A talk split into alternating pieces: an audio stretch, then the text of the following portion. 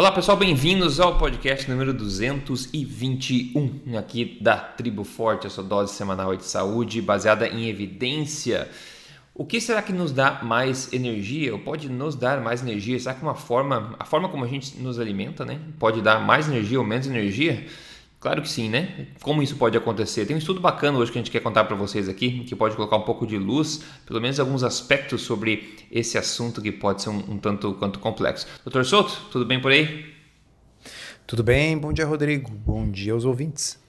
Bom dia a todo mundo. Vamos lá, pessoal. Atualizando vocês, como sempre, coisa quentinha você vê aqui, tá? Tem tem um estudo bem interessante conduzido pelo é, Dr. David, David Ludwig da, lá da, de Harvard, nem todo mundo de Harvard é ruim, tá pessoal? é só o pessoal da escola pública que tende a ser, alguns, né, que tendem a ser um pouco, que a gente sempre fala aqui, um pouco ideológicos demais. Mas enfim, do David Ludwig saiu de lá e colegas também, com parceria com o Hospital de Washington DC, e foi recém-publicado agora dia 27 de maio, são poucos dias atrás, a gente está contando para você aqui, no Jornal de, da Sociedade Endócrina. Eles acompanharam 29 pessoas adultas com sobrepeso ou obesidade. Primeiro, essas pessoas né, perderam de 10 a 14% do peso hum, antes de começar a, a, a intervenção.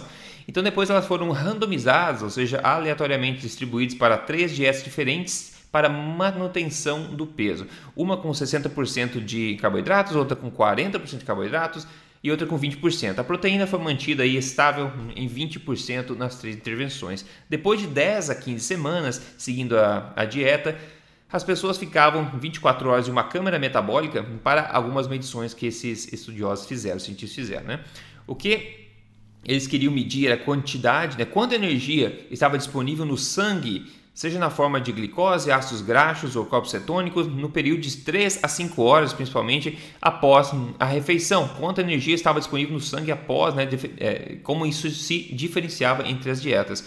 Os resultados foram que, como esperado, a razão insulina é, dividido por glucagon né, no sangue das pessoas que fizeram dieta de mais alto carboidrato foi sete vezes mais alto que o pessoal que fez baixo carboidrato. Né? Lembrando que a insulina é um hormônio anabólico de estoque de energia e o glucagon é o oposto a um hormônio catabólico de liberação de energia. Então, o pessoal que consumiu mais alto carboidrato ficou sete vezes mais propenso, digamos assim, a armazenar energia hormonalmente falando, né? Porque ficou muito mais alta a insulina do que o glucagon por causa da ingesta aumentada de carboidratos.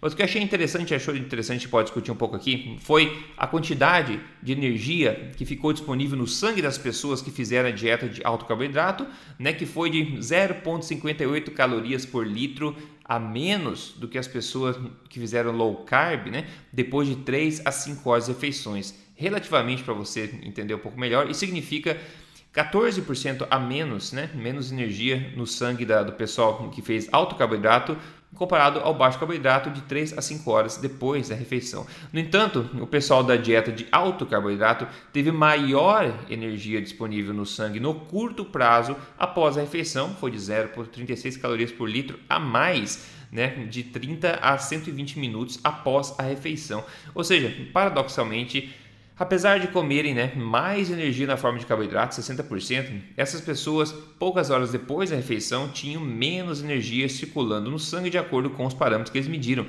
O que basicamente né, reflete é, nesse estudo aí, o que muitas pessoas, pelo menos, já meio que tem uma noção empiricamente falando, né, que uma refeição, muitas vezes lotada de carboidratos, claro que varia o tipo de carboidrato, varia o resto das coisas que você come, mas, como via de regra, uma refeição lotada de carboidrato tende a matar mais a fome na hora, mas é uma, uma saciedade que não dura muito tempo e parece que esse estudo está colocando um pouco de luz nisso também. Mas é um, é um assunto muito complicado, tem muitas nuances sobre isso e tudo deve ser investigado em, em, em, mais estudos, é impossível de verificar isso tudo em um estudo só, mas é uma coisa que eu não tinha visto sendo feita ainda, eu acho que é uma coisa meio que inédita a forma como eles fizeram, quanta energia fica disponível no sangue depois né, de, de refeições, é, em particular, de acordo com o tipo de dieta que você tem, variando principalmente na questão de carboidrato, a gente viu que no longo prazo, várias horas depois da refeição, parece sobrar 14% mais energia no sangue das pessoas que comem menos carboidrato versus que comem mais carboidrato. Então, o assunto eu acho que é bem interessante, doutor Souto, né? É bem interessante e eu vou tentar, vou tentar simplificar isso para o nosso ouvinte, porque, como você disse, é um assunto complexo, tem muitas nuances. No fundo, o que que o David Ludwig e o seu grupo estão né, tentando testar? A hipótese que eles estão tentando testar, a chamada hipótese carboidrato-insulina, é a hipótese originalmente levantada pelo Gary Taubes. E se você está nos ouvindo e até hoje não leu, pare tudo que você está fazendo, entre online e adquira o livro. Chama-se Por que Engordamos, do Gary Taubes. Se você lê inglês, vale muito a pena ler o livro anterior dele, que é Good Calories, Bad Calories. Basicamente, qual é a ideia? A ideia é o seguinte: que ao invés de simplesmente se preocupar com quantas calorias você come e quantas calorias você gasta, você vai se preocupar com o efeito hormonal dos diferentes alimentos.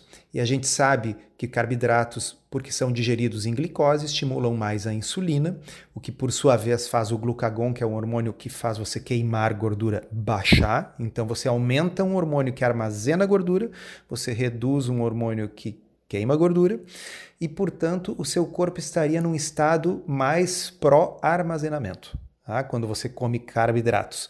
E o que, que aconteceria? A forma como ele explica no livro e o David Ludwig explica nesse artigo é: se você tem um particionamento maior das calorias para armazenamento do que para uso, uso, por exemplo, no músculo, né? Então você favorece o ganho de peso e a pessoa ficaria com mais fome. Por quê? Porque teria menos energia disponível no sangue para ser usado pelos tecidos que estão precisando de energia. E por isso, né, os centros da fome, da saciedade no cérebro detectariam essa flutuação negativa da energia disponível e dariam fome. Aí você acaba comendo mais. Né? E aí quem olha de fora diz assim: ah, está engordando porque está comendo mais. Né? Mas na proposta dessa teoria, você está comendo mais porque você está armazenando mais. Você está armazenando mais porque está comendo as coisas erradas. Tá? Então, essa, é, essa é a ideia. Esse é o primeiro paper, de fato, Rodrigo, que avalia essa hipótese com, esse, com essa nova métrica, Exato. que é a Energy Availability, a disponibilidade energética do sangue. Então, ele somou aqueles, uh, aquelas coisas que o corpo normalmente usa para energia, que são uh, os ácidos graxos, a glicose e os corpos cetônicos na situação uh, após o consumo de uma dieta rica em carboidratos, após uma dieta média após uma dieta baixa em carboidratos. E o que se observou é que no período pós-prandial tardio, porque como você bem disse, logo depois que a pessoa come, ela tem, até tem mais energia disponível se ela come carboidrato. Claro, ela está enchendo o sangue de glicose. Mas algum período depois, uh, três horas, quatro horas depois, isso se inverte. Você passa a ter uma disponibilidade maior de energia em quem comeu a refeição pobre em carboidratos do que em quem comeu a refeição rica em carboidratos. Tá? A ideia seria então que no longo prazo o que importa não é tanto a saciedade que você tem logo depois de comer, porque vamos combinar, né, pessoal? Logo depois de comer a gente fica saciado, obviamente, não importa se eu comi um pão ou se eu comi uma carne, logo depois que eu comi eu estou saciado. O que importa é a saciedade no prazo maior. É aquilo. Por que, que você, numa alimentação forte, uma alimentação low carb, consegue ficar várias horas sem comer? E por que, que sabidamente, na refeição, ah, na, na, na alimentação ocidental padrão, cheia de carboidrato refinado, as pessoas logo estão com fome de novo e, inclusive, são orientadas por nutricionistas, às vezes, comer de três em três horas para não ficarem com tanta fome. Né? Talvez o mecanismo realmente tenha a ver com esse aí que o David Ludwig explica, né? Além da, da completa diferente densidade nutricional da alimentação, né? Exatamente. O interessante é que ele manteve de propósito entre os grupos a mesma quantidade de proteína, porque proteína é muito saciante. Se você consome uma alimentação mais rica em proteína, você naturalmente vai ter menos fome. Então aqui essa variável ela foi controlada, era 20, se não me engano, 20% de proteína é 20%. em todos os, os grupos. É só para enfatizar, de... como você falou do, da população geral, né, em comparação a quem faz uma alimentação decente, não só essa questão da, da proteína interfere, mas também a quantidade de nutrientes, além de ser alto em carboidrato, é pobre em nutrientes, é o pior dos dois mundos, né? É o, é o pior dos mundos. A, a, a, nos Estados Unidos, se não me engano, a quantidade média de proteína em percentual que a população consome está em 12%. É absurdo. Né? Contando seja, os eles, legumes, eu acho. Justo. Eles é. literalmente têm que comer muito, muito mais para conseguir chegar na quantidade absoluta em gramas de proteína mínima que o corpo precisa. E a gente sabe que existe uma fome provocada especificamente pela proteína. É a, a chamada Protein Leverage Hypothesis. Então, a hipótese de que você vai continuar comendo até você atingir a sua necessidade proteica. E se você tem essa proteína tão diluída num monte de energia, num, e, e, no caso da dieta ocidental padrão, essa energia é fundamentalmente carboidratos, aí, como você disse, Rodrigo, é o pior dos mundos. Porque se o estudo do Ludwig está certo, você vai estar tá com uma disponibilidade energética menor, cerca de três horas depois de comer, porque a sua insulina vai estar tá alta, favorecendo o armazenamento e vai ter menos energia disponível no sangue para o seu corpo usar, então você vai estar tá com mais fome. Além do que, você vai estar tá comendo bem pouca proteína, que é um outro mecanismo que também aumenta a fome.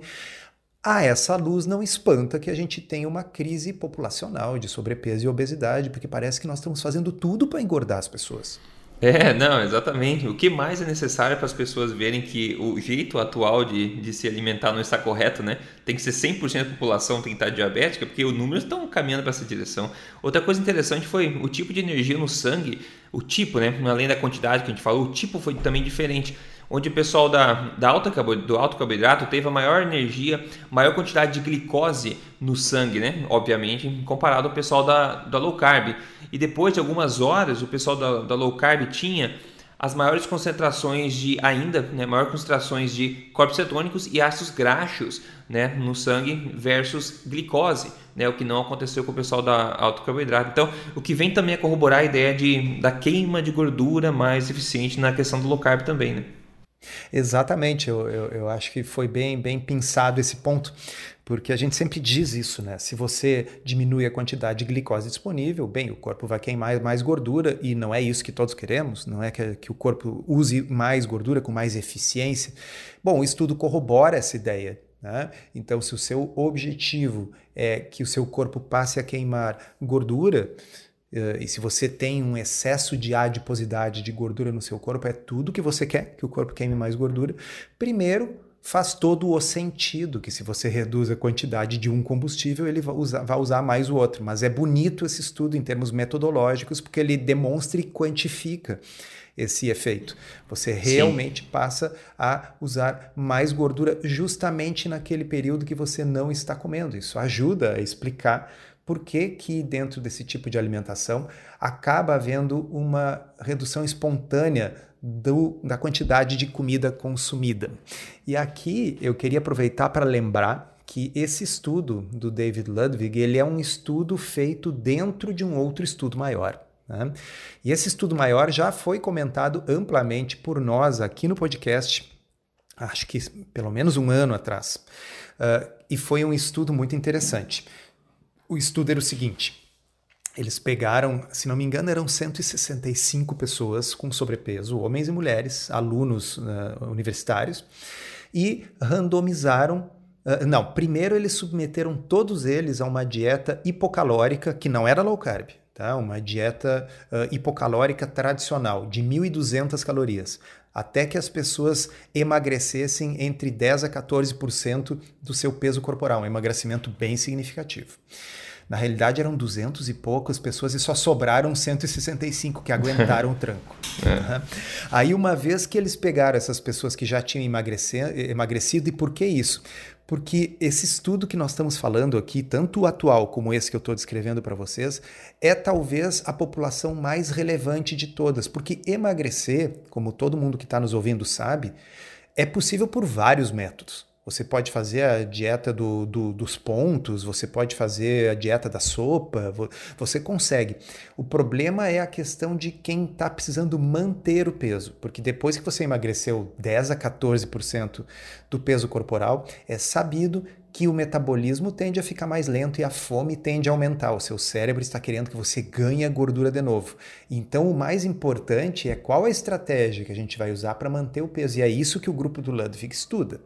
Então eles pegaram essas pessoas que já tinham emagrecido e randomizaram para três grupos: um grupo de alto carboidrato, 60%, um grupo de médio carboidrato, 40%, e um grupo de baixo carboidrato, 20%. E aí, naquele estudo original, ficou demonstrado uma coisa muito interessante, que o grupo de baixo carboidrato podia comer 250 calorias a mais por dia sem engordar. Uhum, certo? Uhum. Então, os três, todo mundo tinha perdido peso igual e aí eles estavam vendo quantas calorias cada um podia comer para não nem emagrecer mais e nem engordar mais. E o grupo low carb podia comer mais. Isso não foi medido com questionário, que é uma coisa falha. Isso foi medido com uma técnica chamada de água duplamente marcada, que você consegue estimar com uma margem de erro bem pequena o gasto metabólico real da, das pessoas, tá certo? Bom, Aí, um outro elemento mais incrível ainda daquele estudo, e que eu acho que não deixa de reforçar isso que nós estamos falando hoje. As pessoas que tinham resistência à insulina, que tinham síndrome metabólica, este subgrupo tinha uma diferença ainda maior. Eles podiam comer entre 400 a 450 calorias a mais em low carb do que nas outras dietas, sem ganhar o peso de volta.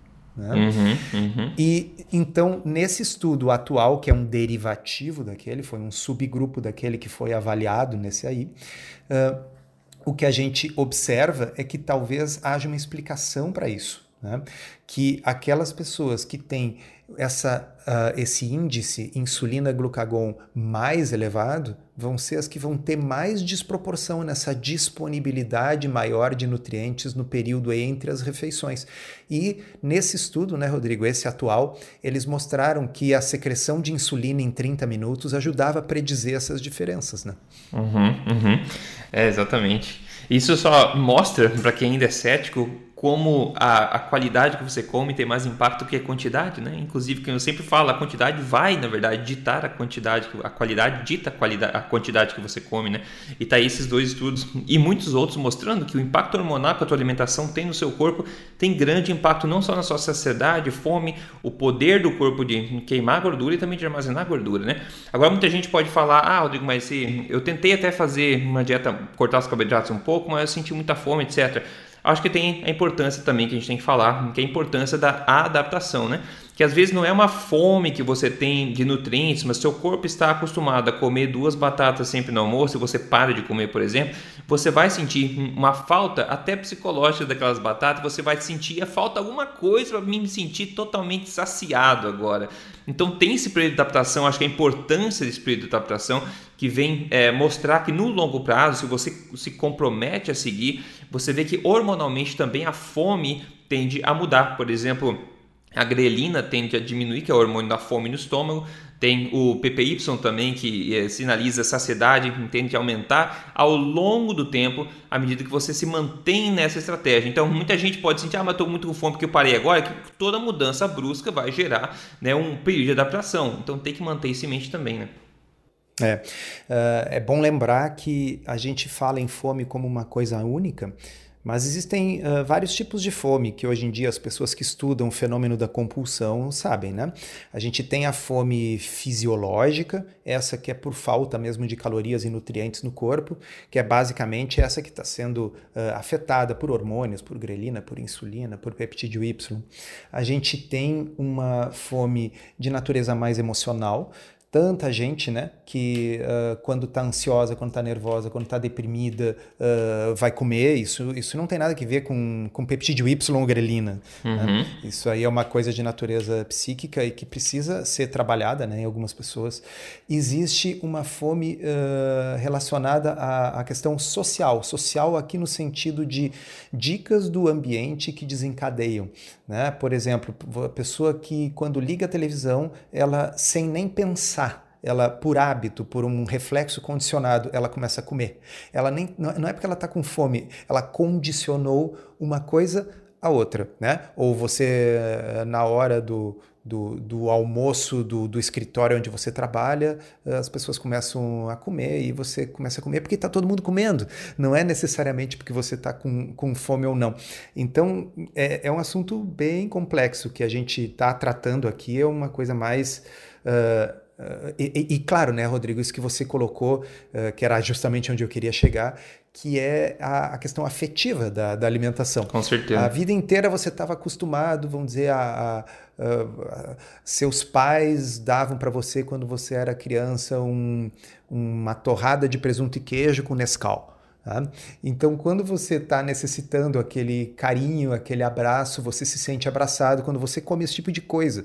Então, daqui a pouco que você pode estar tá sentindo fome quando você muda sua, uh, sentindo quando você muda sua alimentação, não é exatamente fome, sim uma falta de característica afetiva dessas coisas que você estava acostumado a comer em situações uh, de, de conforto, né? Tanto que existe o um nome em inglês de comfort foods, né? Os alimentos que você come para conforto. Então é, é, é, um assunto complexo, por isso que não é fácil para todo mundo. Ah, simplesmente vou mudar a minha alimentação, vai ficar tudo bem. E às vezes as pessoas precisam mesmo de ajuda profissional para lidar com esses outros aspectos, né? Com certeza. É o que a gente focou realmente na, na questão metabólica, um estudo bastante aí que, técnico que viu essa, essa questão que a gente analisou, que é interessante, pessoal, a gente saber que no nosso corpo como ele funciona um pouco também e como é que ele reflete a nossa alimentação, né? Então, metabolicamente eh, falando, a gente consegue ver essas coisas interessantes acontecendo. Então, não é só na nossa cabeça, está de fato acontecendo no nosso corpo. Agora, quando você consegue se manter nisso por um período de adaptação, que geralmente não é tão longo assim, você vê coisas miraculosas acontecendo no corpo, né? Que o caso de hoje, na verdade, aqui, da Diana, Diana Cristina, é muito interessante, porque ela mandou antes, depois, a foto, a data e também medidas de todas as medidas que ela tirou. Ela falou: pessoal, não desanime, não percam o foco e se perderem, retomem. Cada dia está valendo super a pena. Ela mandou dia 4 de fevereiro de 2020 a foto de antes, depois o 3 do 3 de 2020 a foto depois, um mês depois. Então ela perdeu 6,5 quilos. Ó, por exemplo, aqui, peito, ela estava com 114 centímetros, foi para 105. Isso é 30 dias, tá, pessoal? Cintura de 108 para 97 centímetros. Quadril de 118 para 110 ela reduziu todas as medidas do pescoço de 43 para 39, tá? Isso em 30 dias. Olha o que é que o corpo consegue fazer, é, que mudança que ele consegue fazer. Eu sempre falo para as pessoas, ao invés de, de somente se pesar, tire medidas também. Você vai enxugar, você vai notar nas roupas, né? Porque as medidas estão diminuindo também, apesar do peso flutuar muito de acordo com o nosso humor, com nossos hormônios, a hora do dia, etc. Então, o resultado incrível dela aqui. Ela seguiu o programa Código Emagrecer de Vez, que nada mais, nada menos é do que a ciência aplicada à prática. Se você tem interesse, é só você entrar em códigoemagrecerdevez.com.br eu sigo nosso podcast aqui, você aprende tudo isso também, mas lá é passo a passo. Então, parabéns para Diana aí, legal, muito legal o resultado mesmo. Então, as coisas acontecem, a gente vê demais isso acontecendo, é, todo dia, na verdade. Mas precisa, claro, nada é milagre na natureza, a gente precisa de um pouco de comprometimento, pelo menos. E eu acho que esse tipo de conhecimento que a gente compartilha aqui dá um pouco mais de segurança, né? Talvez para embasar um comprometimento das pessoas, né? Acho que sim. Eu, eu sou da teoria de que quanto mais a gente conhece, entende os mecanismos e tal, uh, facilita porque a gente se entusiasma, né? Por saber que está num caminho diferenciado.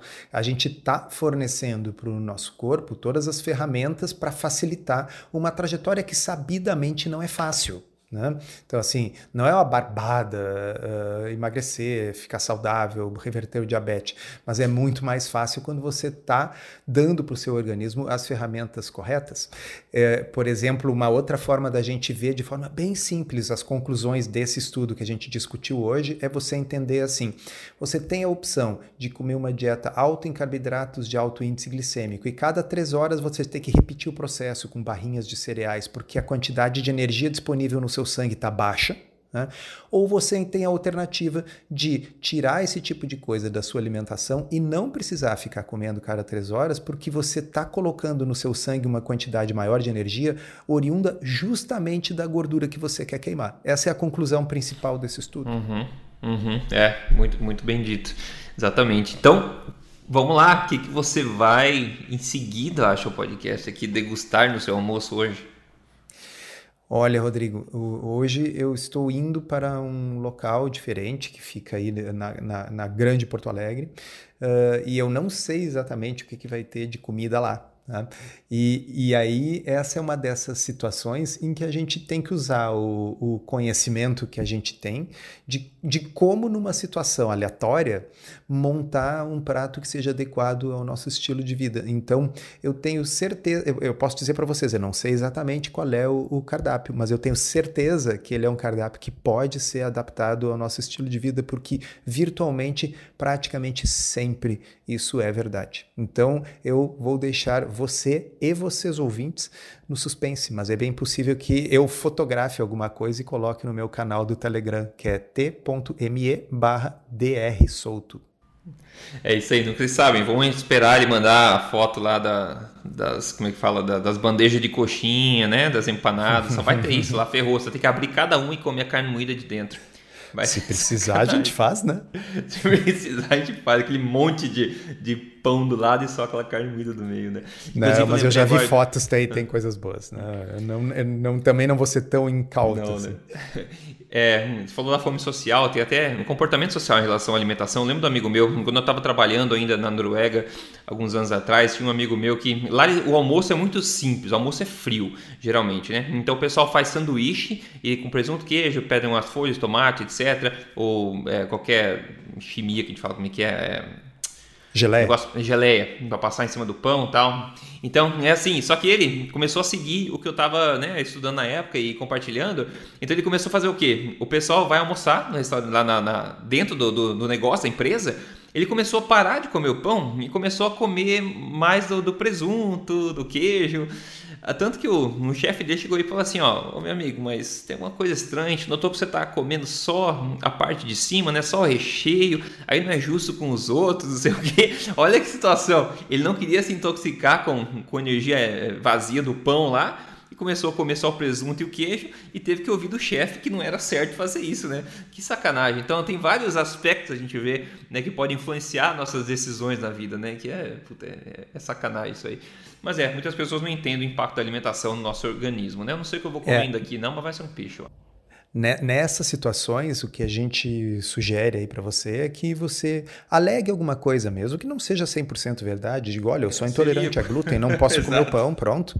Né? Eu sou diabético, não posso comer esse doce, porque normalmente as pessoas são mais tolerantes com você falar que tem uma, uma doença, uma limitação, do que com você falar que você está fazendo algo para melhorar a sua saúde. E no momento que você faz isso, do ponto de vista psicológico, isso pode soar para essas pessoas, como você está dizendo então, que você é melhor do que eu, que você tem mais força de vontade do que eu, as pessoas se irritam, né? Então, uh, às vezes é melhor evitar essa discussão e dizer, olha, eu não posso comer pão, eu, eu me, fico muito mal, me dá dor de estômago e tal. Bom, aí a pessoa vai entender, ó, coitado, né? Não pode comer pão. É, é fogo, pessoal. Cada um com, sua, com seus obstáculos aí, né? Mas a nossa saúde é mais importante. Eu acho que eu vou comer um peixe hoje aqui no, no almoço, um peixe branco na manteiga, que é sempre uma boa pedida. Pessoal, siga a gente nas mídias sociais, Rodrigo Polesso lá no Instagram, o DR Solto no, no Telegram tá lá também, tá no Instagram também, tem a blc.org.br, triboforte.com.br por uma base incrível de receitas, todos os tipos, mais 550 receitas lá dentro e também todas as gravações dos eventos da Tribo Forte que já aconteceram. Lá naquele tempo, ainda lembram? Lembram né, que eventos públicos eram possíveis de ser tidos? Pois é, lá atrás ainda tinha quatro anos de, de palestra para você assistir também. É isso, pessoal. Então, se faça parte desse grupo positivo, vamos continuar disseminando essa informação. A gente vai estar aqui semana que vem de novo te atualizando, tentando te ajudar como a gente pode. Doutor Souto, obrigado então pela, pela atenção aí. A gente fala no próximo podcast. Obrigado, um abraço, até a próxima.